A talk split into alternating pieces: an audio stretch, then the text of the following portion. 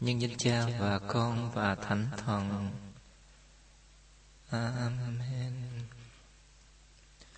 Thưa tất cả các chị em chúng ta, hôm nay bắt đầu cái tuần thứ nhất, mùa vòng năm a. Chúng ta cùng nhau quay quần xung quanh đây, trong một giờ tịnh huấn, để giúp suy niệm những bài thánh kinh mà giáo hội đề nghị cho chúng ta suy niệm ở cái khởi đầu của mùa vọng năm nay. Chúng ta cùng hướng về Chúa Thánh Thần. Bởi vì Ngài là nguyên lý của đời sống đức tin của chúng ta, là nguồn gốc của đời sống đức tin của chúng ta. Không có Ngài chúng ta không thể nào sống đức tin được. Không có Ngài chúng ta không thể nào gặp gỡ Đức Kitô được Chính vì vậy mà chúng ta cùng hướng lòng về Chúa Thánh Thân. Chúng ta giơ đôi bàn tay mình lên trước màn ảnh nhỏ này với tất cả cái tâm hướng trong thành và khao khát, chúng ta xin thần linh của thiên chúa đến đồng chạm cõi lòng của chúng ta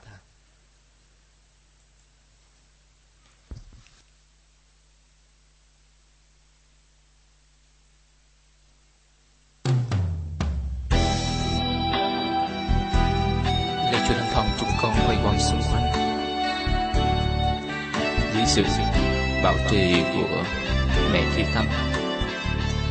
Xin chúa cho chúng con biết hiểu và nghiệm được những gì chúa muốn dạy dỗ chúng con, qua đến chủ nhật thứ nhất mùa vòng năm a này. Chúng con đang căng hướng về nơi này.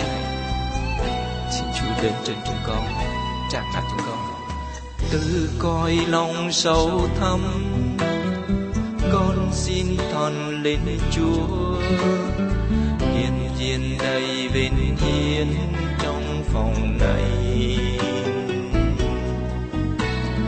Nguyện thần ngài tuôn đô làm mọi lòng tươi mới. Lời nguyện cầu tha thiên với cha tình yêu. Hỡi Chúa chúng con khôn thia xin Ngài đến. Ban nơi sống tươi mát chúng con, đưa hồn linh chúng con đến với Cha. Hỡi Chúa, xin Cha khiến cho mọi lòng hiệp nhau đến với Chúa với tâm lòng vỡ tan, đến với Chúa với tâm lòng biết ơn. Lòng sâu thẳm. Con xin thong lên chúa. Hiện diện đầy bình yên trong giờ này. Nguyện thân ngài tuôn đổ, làm mọi lòng tươi mới. Lời nguyện cầu tha thiên với cha tình yêu. Ta giơ tay cao nào hỡi Chúa, chúng con khôn thia xin Ngài đến.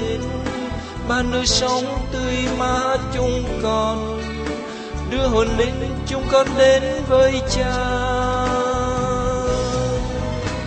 Hỡi Chúa, xin Cha khiến cho mọi lòng hiệp nhất đến với Chúa với tâm lòng vỡ tan, đến với Chúa với tâm lòng biết ơn.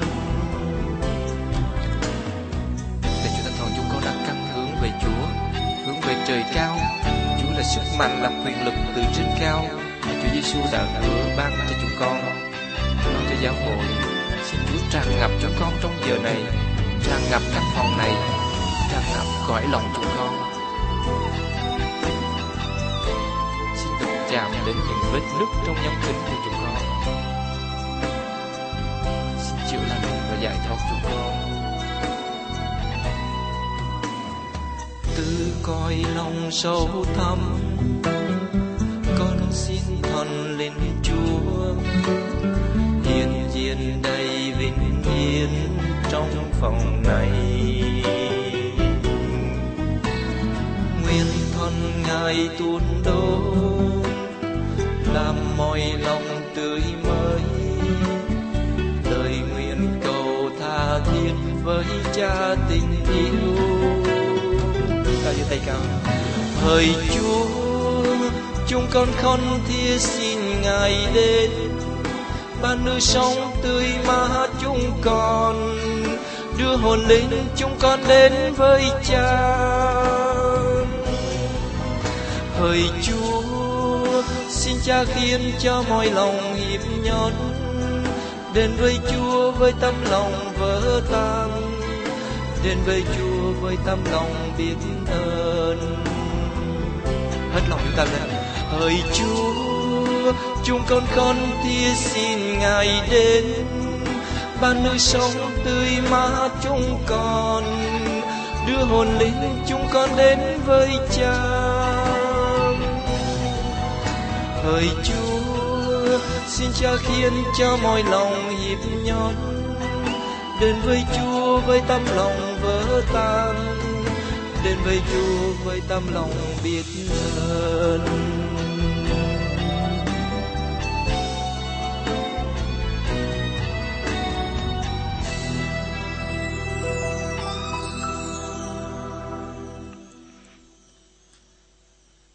Lạy mẹ Maria, xin mẹ hiện diện và đồng hành với chúng con trong khi giờ suy niệm đầu mùa chay này. Mẹ là mẫu gương của suy niệm và chiêm ngắm. Xin mời tất cả các anh chị em chúng ta cùng nghe các bài đọc của Chủ nhật thứ nhất mùa vọng năm A này. Tôi đi tình tuần tự bởi vì nó nằm trong khuôn khổ của tĩnh tâm. Cho nên, cho nên tôi đi tuần tự từng bài đọc một để giúp cho anh chị em không những suy niệm mà còn học hỏi kinh thánh để có thể sau này có thể được lớn lên trong việc hiểu biết về kinh thánh hơn. Chúng ta để ý bài đọc một trích từ sách tiên tri Isaiah chương 2 câu 1 đến câu 5. Tôi tạm thời cho cái chủ đề của Chủ nhật hôm nay đó là làm thế nào để được, để gặp được Chúa. Làm thế nào để gặp được Chúa. Nói chung, bốn chủ đề cho bốn chủ nhật mùa vòng được đặt thành vấn nạn y như là thẩm vấn chính lương tâm khi tôi hữu chúng ta vậy, để giúp chúng ta biết trả lời, đáp trả cho những cái yêu cầu mà Thánh Linh Chúa muốn dạy giáo hóa chúng ta qua các bài đọc kinh thánh trong bốn tuần mùa vòng này. Cái ngày của Chủ nhật hôm nay là làm thế nào để gặp được Chúa? Chúng ta để ý ở bài đọc một Chúng ta cùng nghe để thấy là trong bài đọc một, Thánh Thần Chúa muốn dạy chúng ta những điểm gì để giúp chúng ta gặp gỡ được đón mà chúng ta sẽ mừng vào ngày lễ Noel kỷ niệm Chúa giáng tròn. Đây là điều mà ông Isaiah, con ông Amos, đã được thấy về Juda và Jerusalem. Trong tương lai, núi nhà Đức Chúa đứng kiên cường vượt đỉnh các non cao, vươn mình trên hết mọi ngọn đồi. Dông dông lũ lượt đưa nhau tới, nước nước dập dìu kéo nhau đi, rằng đến đây ta cùng lên núi, Đức Chúa là thiên là nhà thiên chúa của Gia Cốp.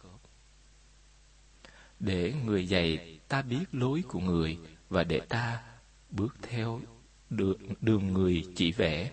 Vì từ Sion, thánh luật ban xuống từ Jerusalem, lời Đức Chúa phán truyền. Người sẽ đứng làm trọng tài giữa các quốc gia và phong sự cho muôn dân tộc. Họ sẽ đúc gươm đao thành cuốc thành cày, rèn giáo mát nên liềm nên hái. Do này nước nọ sẽ không còn vung kiếm đánh nhau, và thiên hạ thôi học nghề chinh chiến. Hãy đến đây, nhà dơ cớp hỡi, ta cùng đi nhờ ánh sáng Đức Chúa soi đường. Thưa chị em, đó là bài đọc một. Chúng ta để ý một vài thuật ngữ có thể nói cái bài này bắt được chia thành ba phần chính. Thế, nhưng mà trước khi cái bài đọc khởi đầu bằng cái gì? Bằng cái thị kiến của tiên tri Isaiah. Ừ, chúng ta thấy đây là điều mà ông Isaiah, con ông Amos, đã được thấy nó là thị kiến về Judah và Jerusalem, nghĩa là một mặt khải. Thì trong cái mặt khải đó chúng ta có thể rút ra được ba điểm. Điểm thứ nhất đó là nói về việc cái núi nhà Chúa, núi nhà Chúa trỗi vượt hơn hết. Rồi dông dông lũ lượt đưa nhau tới, nước nước dập dìu kéo nhau đi về. Đi về gì đâu? Về núi nhà Chúa và reo lên rằng, đến đây ta cùng lên núi Đức Chúa, lên nhà Thiên Chúa của Gia Cớp. Chúng ta để ý, người Do Thái, nhất là trong tiếng Do Thái, thì nói nhà của Chúa, nó đồng nghĩa với đền thờ của Chúa. Mà đền thờ đó được xây trên núi của Chúa. Khi mà cái thuật ngữ nói núi nhà Đức Chúa, có nghĩa là cái núi, đền thờ nơi đó, người Do Thái xây đền thờ Jerusalem là nhà của Đức Chúa. Cho nên trong tiếng Do Thái, khi thì người ta dùng đền thờ, khi người ta dùng nhà của Chúa. Thì cái phần đầu này thưa anh chị em, nói về cái tầm quan trọng của nhà Đức Chúa y như là cái điểm đến, điểm hẹn của một cuộc quy tụ và hợp quần. À, mà chúng ta để ý nhà của Chúa, à, nơi cái hẹn hò giữa Chúa với con người, nơi quy tụ, nơi cầu nguyện, nơi tế lễ, nơi Đức Giêsu, cái nơi cái thành thánh này Đức Giêsu chịu hiến tế. À, cho nên chúng ta để ý cái tầm quan trọng của thành thánh Jerusalem. Rồi tầm quan trọng của cái gọi là nhà Đức Chúa hay là núi nhà Đức Chúa. Bởi vì nơi đó là điểm quy tụ, điểm quy tụ và hợp quần chính vì vậy mà khi Đức Giêsu nói là hãy phá đền thờ này đi, ba ngày ta sẽ xây lại. Thánh Gioan liền chú giải là ý Ngài muốn nói về đền thờ là thân thể của Ngài. Và chúng ta còn nhớ trong tin mừng Thánh Gioan Chúa nói khi mà ta bị treo lên thì ta sẽ kéo mọi sự lên với ta. Có nghĩa là ta phải quy ta quy tụ lại để đưa con người lên với cái đỉnh cao của sự hoàn thiện của kiếp nhân sinh của lý tưởng Kitô giáo. Đó. Cho nên chúng ta thấy có một cái mối tương quan giữa núi đền thờ, ừ, núi nhà ừ, Đức Chúa và núi đồi Can Vê tất cả hai bên đều có cái chức năng quy tụ và hợp quần. Thưa anh chị em, đó là điểm thứ nhất, quy tụ và hợp quần. Cái điểm thứ hai là quy tụ lại để làm gì? Chúng ta để ý nghe tiếp này. Để người dạy ta biết lối của người, đường lối tức là luật đó. Và để ta bước theo đường người chỉ vẽ. Chúng ta thấy lối và đường, đường lối. Nó, cái bản dịch nó mang tính thơ bởi vì cái bài này nó mang cái tính rất là thi thi ca. Vì từ Sion thánh luật luật của Chúa ban xuống, từ Jerusalem lời Đức Chúa phán truyền luật và lời Chúa cũng cùng là một thực tại. Người sẽ đứng làm trọng tài giữa các quốc gia và phong sự cho mọi dân tộc. Đó là điểm thứ hai. Điểm thứ hai này chúng ta có thể tốt tốt lược lại bởi hai thuật ngữ này. Đó là giáo hóa hay là dạy dỗ nó và phong sử. Giáo hóa và phong sử. Đó. giáo hóa, tức là giáo hóa cái gì? Bằng thánh luật của người. Rồi phong sự người quy tụ lại để làm trọng tài, phong sự công minh. Và điểm thứ ba của cái bài đoạn một đó là gì? Chúng ta nghe lại. Họ sẽ đúc gươm đao thành cuốc, thành cày, rèn giáo mát nên liềm, nên hái. Dòng này nói nước nọ sẽ không còn vung kiếm đánh nhau và thiên hạ thôi học nghề chinh chiến. Như vậy là thái hòa nghĩa là thái bình. Thái tức là lớn hòa là hòa bình nghĩa là hòa bình lớn một sự hòa hợp lớn. À, thưa anh chị em chúng ta để ý ba cái đặc điểm trong bài đọc một này. Ừ, Trích từ sách tiên tri muốn chỉ cho chúng ta biết cái phương thế làm thế nào để gặp Chúa thưa phải có cái ốc hợp quần phải có cái gu yêu thích sự quy tụ về bên nhà Đức Chúa. Đó. Cho nên mỗi lần chúng ta hợp quần, chúng ta cầu nguyện với nhau, chúng ta hành hương với nhau, chúng ta tình tâm với nhau. Đó là yếu tố, đó là cái dấu chỉ chúng ta khao khát ừ, được quy tụ và hợp quần bên Chúa. Chúng ta thấy cái lời mời gọi của muôn dân khi họ mời gọi là đến đây ta cùng lên núi Đức Chúa, lên nhà Thiên Chúa của Gia Cốp. Chúng ta để ý Thiên Chúa của Gia Cốp hay Thiên Chúa của Israel đồng nghĩa với nhau. Đó là cái đặc điểm thứ nhất, điểm, điểm thứ hai là giáo hóa và phong sự. Đó. Hãy để cho Chúa dạy dỗ mình. Hãy xin Thánh Thần Chúa cho chúng ta có cái ơn, ờ, có cái khao khát nghe lời giáo hóa của Chúa qua Kinh Thánh, qua giáo hội. Cho nên đó là điều kiện thứ hai để có thể gặp được Chúa, để chuẩn bị tâm linh. Cho cái tâm linh mình được sáng lên để nó hòa hợp với cái ánh sáng của đêm Noel. Đó là ánh sáng tròn gian đến trong đêm Noel. Bởi vì bởi vì một trong những chủ đề chính của đêm Noel là ánh sáng thưa anh chị em. Đêm huy hoàng đêm ánh sáng. Đó cho nên cái cái điều kiện thứ hai cái phương thế thứ hai để có thể gặp được Chúa, đó là hãy để cho thần linh của Chúa giáo hóa chúng ta qua kinh thánh và qua giáo hội, qua thánh truyền. Rồi, hãy để cho Chúa là trở thành trọng tài. Chúng ta thấy ở đây này, câu 4 nói là người sẽ đứng làm người, tức là Thiên Chúa. Người sẽ đứng làm trọng tài giữa các quốc gia và phong sự cho muôn nhân tộc. Có nghĩa là chúng mình đừng để cho bất cứ một ý thức nào, thể nào thống trị chúng mình, điều khiển chúng mình. Mà chỉ có Chúa mới là người trọng tài, chỉ có Chúa mới là người phong sự công minh và đích thực. À. cho nên làm gì làm? Luật của Chúa phải ở trên luật của người phàm, luật của trọng gian. À. cho nên chúng ta để ý cái chuyện này trong đời ký thơ hữu của chúng ta. Nếu như chúng ta sao nhãn cái luật của Chúa, không yêu thích cái thánh luật của Chúa không khao khát đi theo đường và lối có nghĩa là mười điều răn các luật lệ của Chúa thì chúng ta không có cái cơ duyên để gặp được Chúa theo cái tinh thần của bài đọc một này. Bây giờ, cái điểm thứ ba đó là thái hòa. Chúng ta thấy, một khi mà quy tụ hợp quần về nhà Chúa, thì sẽ được Chúa giáo hóa. Thì cái hệ quả là gì?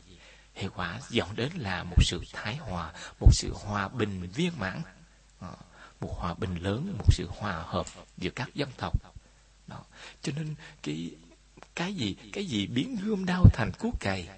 Ờ, cái gì biến giáo mát thành liềm nên liềm nên nên, nên hái? Nó cái gì làm cho các dân tộc không còn vung kiếm đánh nhau? Ừ, làm cho thiên hạ thôi học nghề chinh chiến nếu không phải là trung thành quy tụ về nhà chúa và yêu thích lắng nghe luật chúa và chọn chúa như là trọng tài, như là đổng xét xử, chứ không phải chọn các thế lực của tròn gian hay của người phàm. À, hãy chọn chúa là đứng bảo vệ mình đứng nghĩa là gì? Tràng sư cho mình, luật sư của mình, chứ đừng đi tìm cái nương tựa nơi cái phạm trọng thưa anh chị em, đó, chúng ta thấy, cho nên cái thái hòa nó là kết quả của hai điểm trên, điểm quy tụ và hợp quần và điểm giáo hóa và phong sử rồi, cái đoạn trích, bài đọc một kết bằng cái câu rất là tuyệt vời.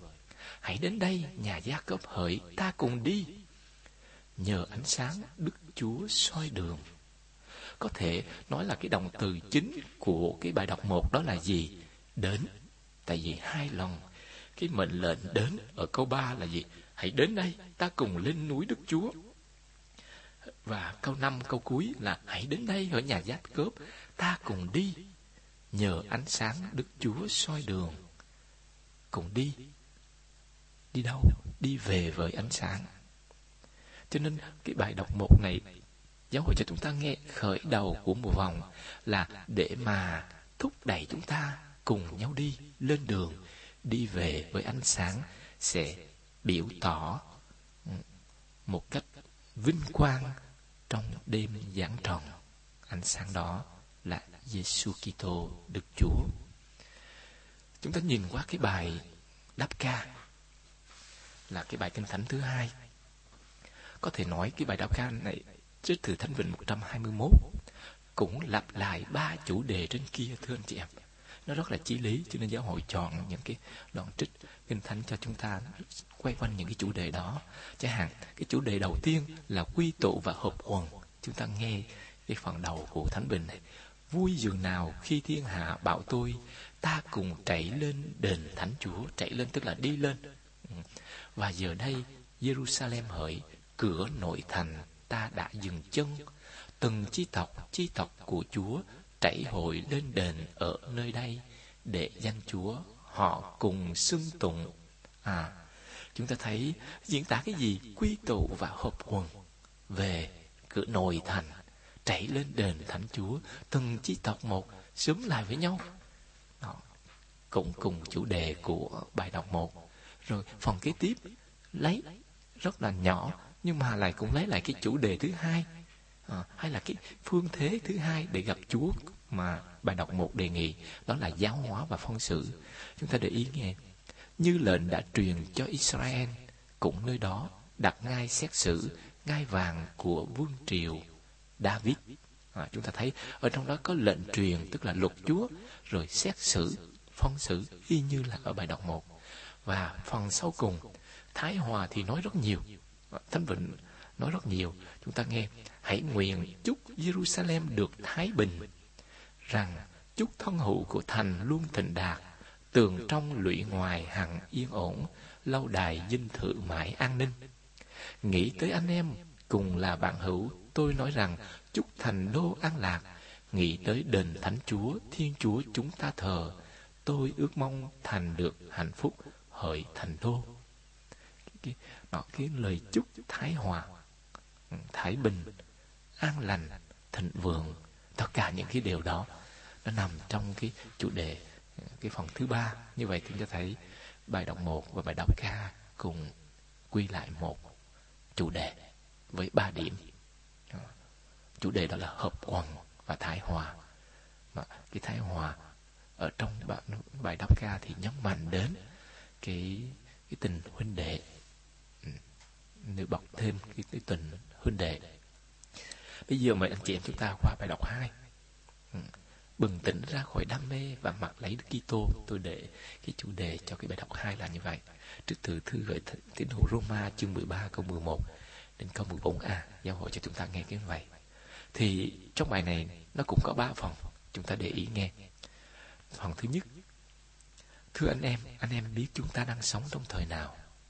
Đã đến lúc anh em phải thức dậy vì hiện nay ngày Thiên Chúa cứu độ chúng ta đã gần hơn trước kia khi chúng ta mới tin đạo. À, cái phần đầu này Phaolô nói cái gì? Nói thưa anh em, anh em biết chúng ta đang sống trong thời nào? Cái lời nói này của Thánh Phaolô phải đồng chạm đến mỗi người chúng ta thưa anh chị em. Hãy nhìn chúng mình đang sống trong thời điểm nào của lịch sử nhân loại. Thưa anh chị em, hãy nhìn, hãy nhìn thời thế. Hãy nhìn thời thế này. Mà hãy nhìn thời thế theo cái nhìn của kinh thánh theo cái nhìn của Phaolô chẳng hạn theo cái nhìn của Phaolô. Trong bài đọc hai này chẳng hạn như vậy. Đó. Phaolô mời gọi chúng ta là anh em biết chúng ta đang sống trong thời nào? Đó. thì khi nói như vậy là một cái, cái lời nhắc ờ, chúng ta phải phải điền phong phải nhìn thời cuộc. Rồi phao lô mời gọi đã đến lúc anh em phải thức dậy. Có nghĩa là gì? Chúng mình đang sống trong cái thời đại trong một cái xã hội văn hóa bao nhiêu cái phương tiện. Thông tin đại chúng cái tiện nghi vật chất rồi cái đời sống nó đi rất là nhanh nó thay đổi như trong nó rất là chóng mặt. Thưa anh chị em như vậy thì chúng mình đôi khi ngủ mê trong cái cái cái, cái dòng chảy này à, cái dòng chảy của cuộc sống xã hội này tiện nghi này ngủ mê trong cái tiện nghi vật chất này. Ờ, Đó, cho nên Phaolô mời gọi là đến lúc anh em phải thức dậy. Động từ chính của cái bài này là thức dậy. Ờ, ở cái điểm thứ nhất là thức dậy thân chị em chứ đừng ngủ mê. Vì hiện nay ngày thiên chúa cứu độ chúng ta đã gần hơn trước kia khi chúng ta mới tin nào nhưng là chúng, nếu như chúng ta áp dụng cái điểm thứ nhất này Phaolô đề nghị chúng ta để có thể gặp được Chúa phải thức à, phải thức thương anh chị em. Như các cô trinh nữ cũng vậy phải thức thì mới có thể khi chàng rể đến mới vào tiệc cưới được. Cũng vậy Phaolô mời gọi để có thể gặp được Chúa chủ đề chính của chủ nhật này mà tôi đề nghị anh chị em đó là làm gì? Thưa phải thức dậy. Phải thức dậy bởi vì ngày Thiên Chúa cứu độ đã đến gần. Ngày giải thoát đã đến gần. Ngày ngày này không nhất thiết phải là ngày toàn thế, thưa anh chị em. Đừng có nghĩ như vậy, mà có thể là ngày chết của chúng ta. Hay là ngày cứu độ, tức là nếu như mà ngày cứu độ hay là giờ cứu độ còn phải được, phải phải được hiểu, theo cái nghĩa là Chúa ban ơn, Chúa luôn luôn tìm cách cứu chúng mình. Mà nếu như chúng mình không thức dậy thì Chúa không cứu được nếu như chúng mình cứ đam mê ngủ hoài, Chúa không có nắm tay cứu chúng mình được. Cho nên, vì hiện nay ngày Thiên Chúa cứu độ của chúng ta đã đến gần hơn trước kia, khi chúng ta mới tin đạo, chúng mình càng sống càng phạm tội, càng ngủ mê trong tội. Cho nên, rất là cấp bách, Chúa muốn cứu chúng ta. Mà với điều kiện chúng ta phải thức dậy, thưa anh chị em ừ, để có thể đón tiếp ngài, đi với ngài vào trong tiệc cưới vĩnh cửu. Đó, cho nên có những giây phút trong cuộc sống cuộc sống, Chúa đến, thưa anh chị em, giờ của Chúa đến, ngày của Chúa đến để mà cứu chúng mình. Mà có những lúc Chúa ghé Chúa cứu, Chúa mời gọi chúng ta đi và chúng ta đóng cửa đóng cửa lòng, chúng ta ngủ mê.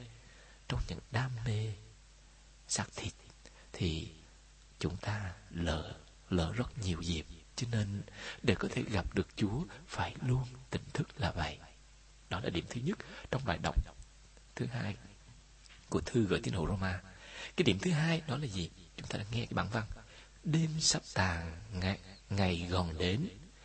Phaolô dùng cái đối từ đêm ngày. Chúng ta thấy đêm sắp tàn ngày gần đến.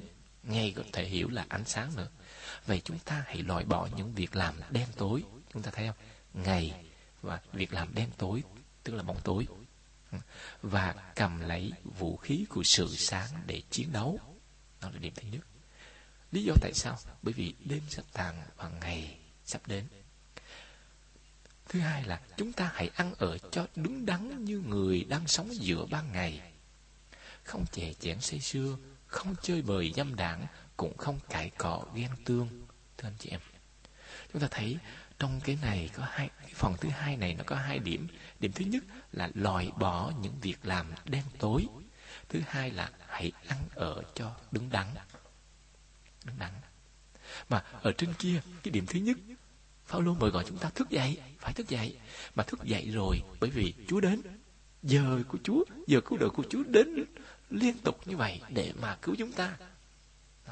Nhưng mà thưa anh chị em, để ý, khi mà thức dậy rồi thì mình không thể mà mặc đồ bộ đồ pyjama để đón Chúa được.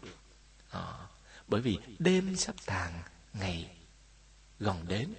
Mà một khi dậy thì phải thay áo cũ ban đêm của mình thay cái bộ đồ pyjama cũ đi. À, thay bằng cách nào? À, thay áo trong cái cái nghĩa bóng của nó là bỏ đi bỏ đi những việc làm đen tối. Đó. những việc làm đêm tối đó là những thứ bộ đồ pyjama dơ bẩn. Và cầm lấy vũ khí của sự sáng để chiến đấu mặc áo mới vào mặc áo giáp vào để chiến đấu. Bởi vì thức dậy để lên đường để gặp gỡ cho nên cũng là một cuộc chiến. Cái điểm thứ hai cái áo loại áo thứ hai phải bỏ đó là chúng ta hãy ăn ở cho đứng đắn nghĩa là trên bình diện luân lý như người đang sống giữa ban ngày. À, có nghĩa là không có sống như trong đêm tối. Ờ, làm những việc u ám ờ, mờ ám chẳng hạn như vậy.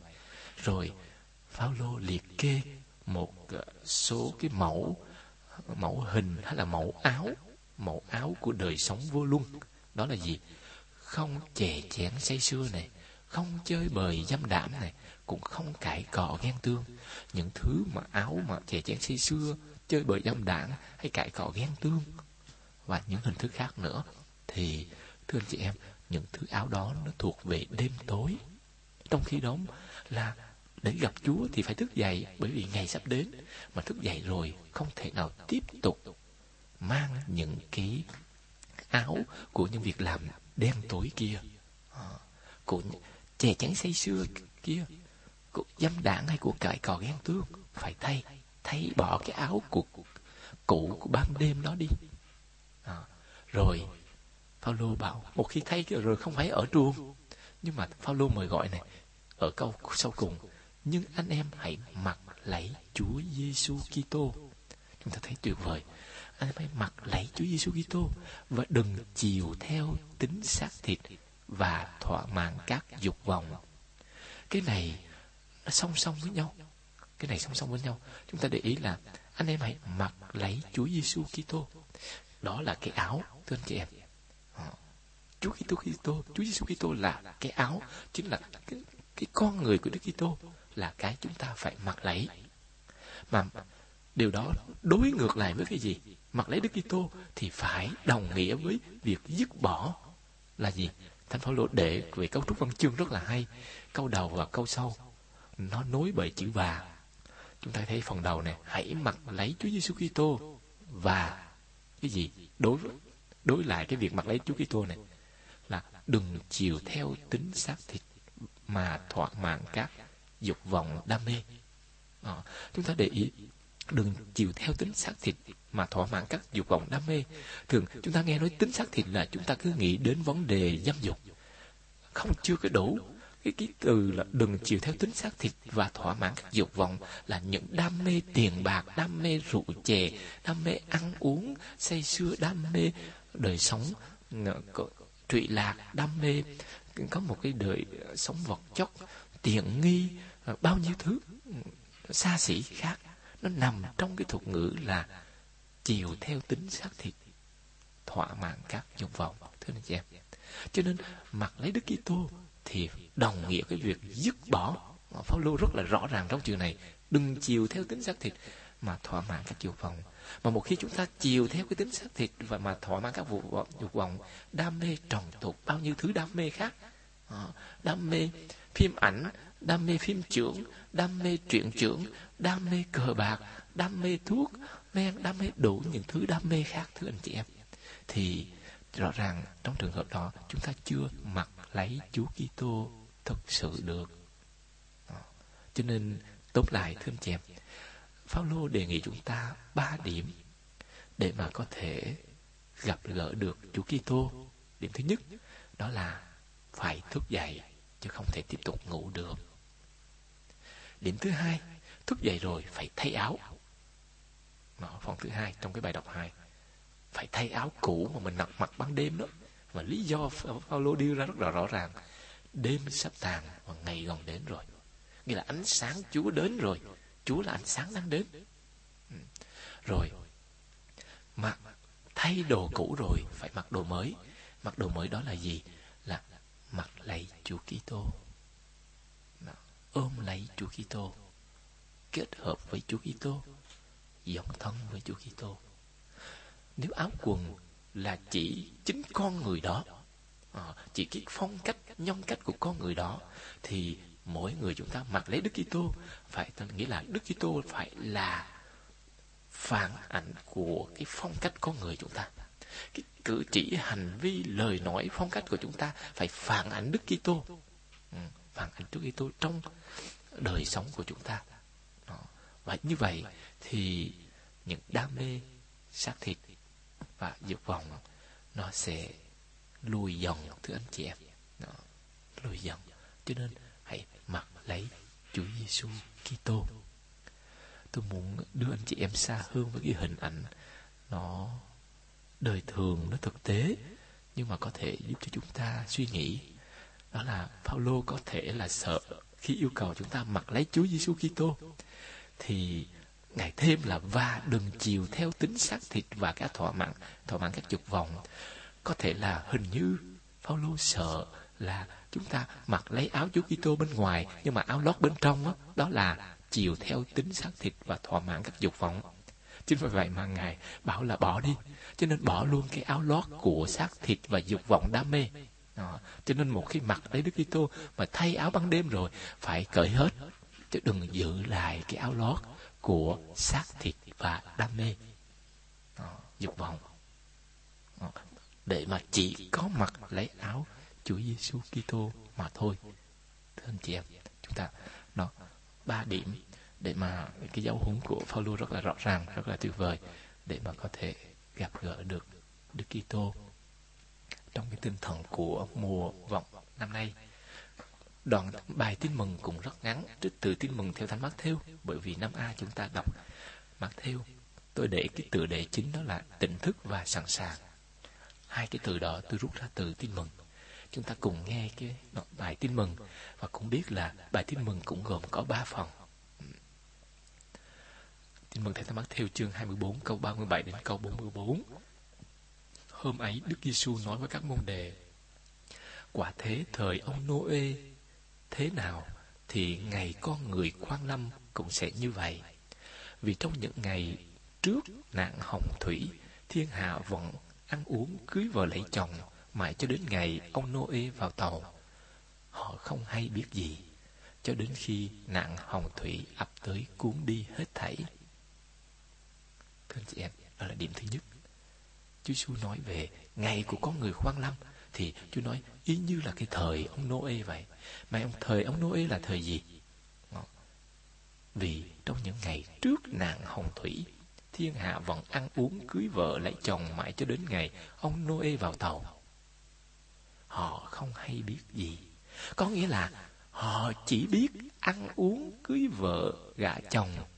À, nghĩa là chỉ biết những cái chuyện phàm phu tục tự của kiếp người. Thưa anh chị em không biết gì hơn. Cho đến khi hồng thủy đến ập đến và cuốn trôi đi hết. Như vậy cái điểm thứ nhất trong đoạn tin mừng mà giáo hội cho chúng ta nghe mời gọi chúng ta cái gì để có thể là một phương thế để gặp gỡ được Đức Kitô phương thế thứ nhất đoạn tin mừng này đề nghị đó là cái tinh thần thoát ly những gì phàm phu tục tự của kiếp người. À, phải biến cái đời Kitô hữu mình phải có một cái gì đó nó mang chiều kích siêu việt và linh thánh hơn thiên liêng hơn. Chứ đừng có chỉ biết có cái chuyện ăn uống nhậu nhẹt cưới vợ gả chồng chấm hết. Chơi bời vui chơi giải trí. Đời không phải chỉ là như vậy thưa anh chị em. Nếu đời chỉ làm vậy thì con vật nó cũng vậy. Bởi vì nhưng con người được dựng nên hiện hữu là nhằm một cái điểm đến của vĩnh cửu. À, mà cái từ gọi nhân sinh này mình chỉ biết có cái chuyện đó thôi. À, chuyện thiên hạ vẫn ăn uống chơi bời cưới vợ gả chồng giải trí vui chơi nhiều những cái thứ khác thôi anh chị em chúng ta có thể liệt kê. Tóm lại cái điểm thứ nhất đoạn tin mừng mà Chúa Giêsu đề nghị cho chúng ta đồng thời giáo hội cho chúng ta nghe để mời gọi chúng ta là gì? Phải có tinh thần thoát ly và có cái tâm hướng hướng về siêu việt. Bởi vì cùng đích của chúng ta là được siêu việt được linh thánh hóa đợi, nghĩa là trở linh thánh à, trở về với thiên chúa về với vĩnh cửu. Đó là điểm thứ nhất. Điểm thứ hai chúng ta nghe tiếp cái đoạn tin mừng ngày có người quan lâm cũng sẽ như vậy. Rồi chúa chúa giải thích ngày con lâm, ngày có người quan lâm cũng sẽ như vậy. Bằng Chúa minh họa, bằng một cái ý tưởng, chúng ta để ý cái cách dùng của người do thái rất là tuyệt vời. Bấy giờ hai người đàn ông đang làm ruộng thì một người được đem đi, một người bị bỏ lại. Hai người đàn bà đang kéo cối xây thì một người được đem đi, một người bị bỏ lại chúng ta thấy đừng không, đừng không Chúa nói ngày con người quan lâm ngày Chúa đến đó. Thì cũng sẽ như vậy có nghĩa là bất ngờ như vậy đó. Không ai biết. Và chúng minh họa cái tính bất ngờ đó bằng cái gì? Bằng cái việc nói là họ, hai người đàn ông đang làm ruộng một người được đem đi một người bị bỏ lại. Hai người đàn bà đang kéo cối xay thì một người được đem đi một người bị bỏ lại thưa anh chị em cái ý tưởng này minh họa cái, cái gì? Dọn cho chúng ta đến cái điểm thứ hai. Và điểm thứ hai đó tôi tạm thời gọi là cái tinh thần cảnh giác. Ờ, cái điểm thứ nhất là cái tinh thần thoát tục thoát ly phạm tục. Cái điểm thứ hai là tinh thần cảnh giác. Cảnh giác làm sao? Bởi vì hai người một một người sẽ bị đem đi bóc đi. Đó nghĩa là 50 50 ờ, chúng ta thấy cho nên cần phải cảnh giác. Ý chú muốn nói vậy bởi vì cái cái việc ngày giờ Chúa đến bất ngờ bất ngờ đến độ mà chính vậy mà để có thể gặp được Chúa còn phải có tinh thần cảnh giác cao. À, cảnh giác cao. 50 50 ở trong trường hợp này hình ảnh một người đàn ông một người đàn bà. Một người đàn ông hai người đàn ông bị lấy đi một hai đại người đàn bà bị lấy đi một chẳng hạn. Tóm lại cái điểm thứ hai là tinh thần cảnh giác. Bây giờ cái điểm thứ ba thì nó dễ hiểu và thực tế hơn. Chúng ta nghe cái đoạn trích tin mừng còn lại. Chúa kết luận.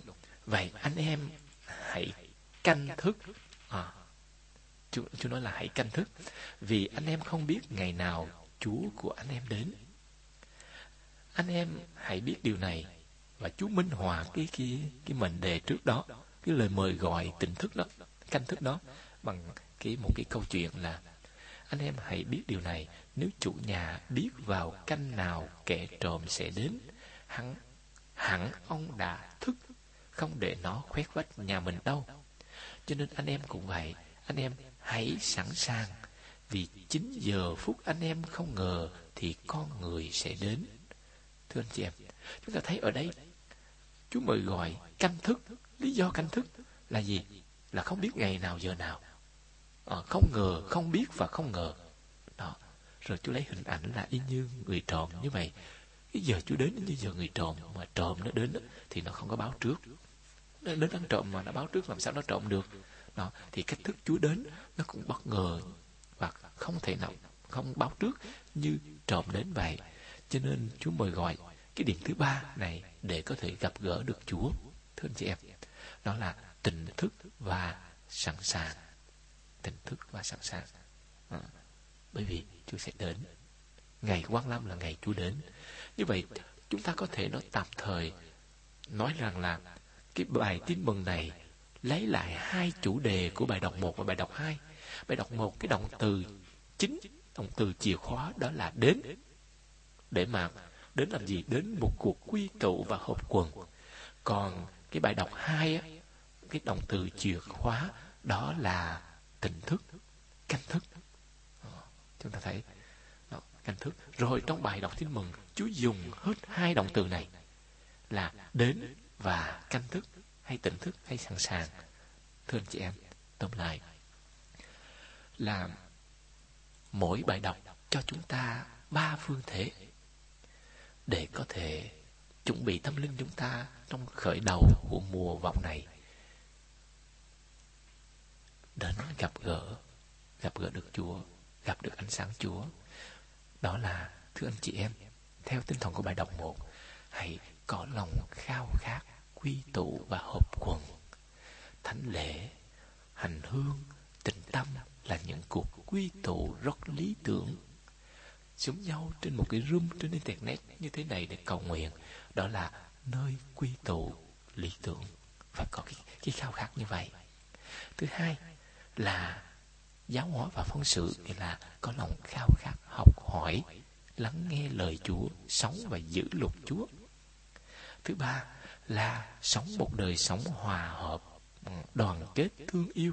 Ừ, hãy biến những cái ngọn lưỡi cái cái cái, cái gì những cái lưỡi mà từ do lâu nay chúng mình dùng như là gươm đao để mà bầm xé cuộc đời người khác đó. Ừ, để giết hại cuộc đời người khác thành cày thành cuốc, có nghĩa là sinh lợi mang lại sự sống. Hãy biến những cái cái thái độ mà, gọi là, giáo mát của chúng ta ờ, những lời nói mang tính giáo mát của chúng ta thành liềm, thành hái để gặt hái cái gì đó mang lại nuôi dưỡng cái tình nghĩa anh em ờ, tình nghĩa nhân loại, chẳng hạn như vậy. Đó, cho nên đó là cái tinh thần thái hòa.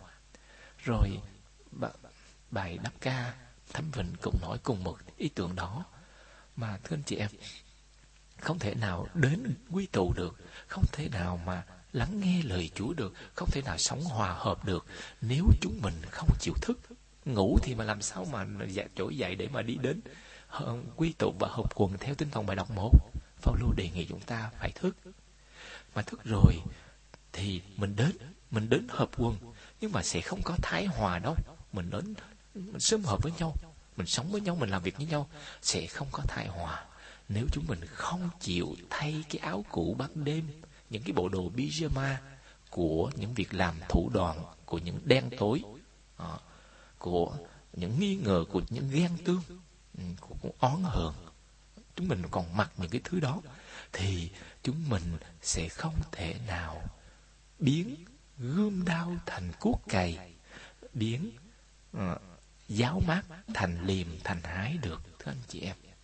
Chúng mình không thể nào hóa giải những cuộc binh chiến ừ, binh chiến giữa người này với người kia nhóm này với nhóm kia cộng đoàn này với cộng đoàn nọ xã hội này với xã hội kia nước này nước nọ chẳng hạn.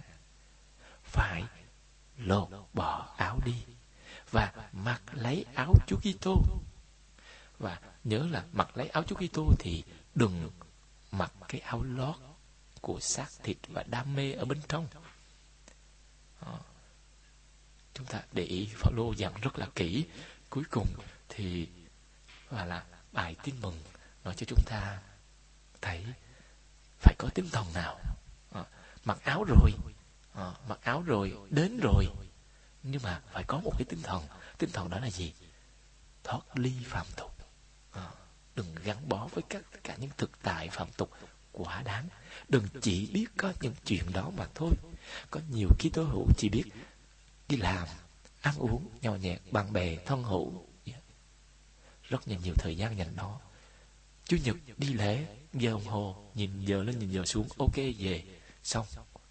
Trong ngày, trong tuần cũng bao giờ cầu nguyện. Không bao giờ đọc lời Chúa. Đọc những chuyện bày bạ, xem những cái chuyện bày bạ trên net, trên tivi thì nhiều, chẳng hạn như vậy. Đó, cho nên cái tinh thần thoát tục nó phải hệ tại ở cái quyết tâm như vậy, thưa anh chị em. Rồi cái tinh thần cảnh giác cao đó. chúng mình dễ bị, có những cái bất ngờ xảy ra trong cuộc sống mà Satan luôn tìm cách giăng bậy cho chúng ta. Đó, cho nên phải có tinh thần cảnh giác và cuối cùng là tỉnh thức và sẵn sàng. Luôn luôn có tinh thần tỉnh thức và sẵn sàng, bởi vì ngủ là tư thế của một người đang chết nếu là tư thế của một người đang chết cho nên xin Chúa giúp cho chúng ta khởi đầu của mùa phòng này biết ý thức, nhớ lại những cái điểm mà ba bài đọc gợi ý cho chúng ta như như là những phương thế để có thể chuẩn bị tâm linh chúng ta đi dần, gần về với ánh sáng của đêm giáng trần của con Thiên Chúa, đấng cứu độ chúng ta. Amen.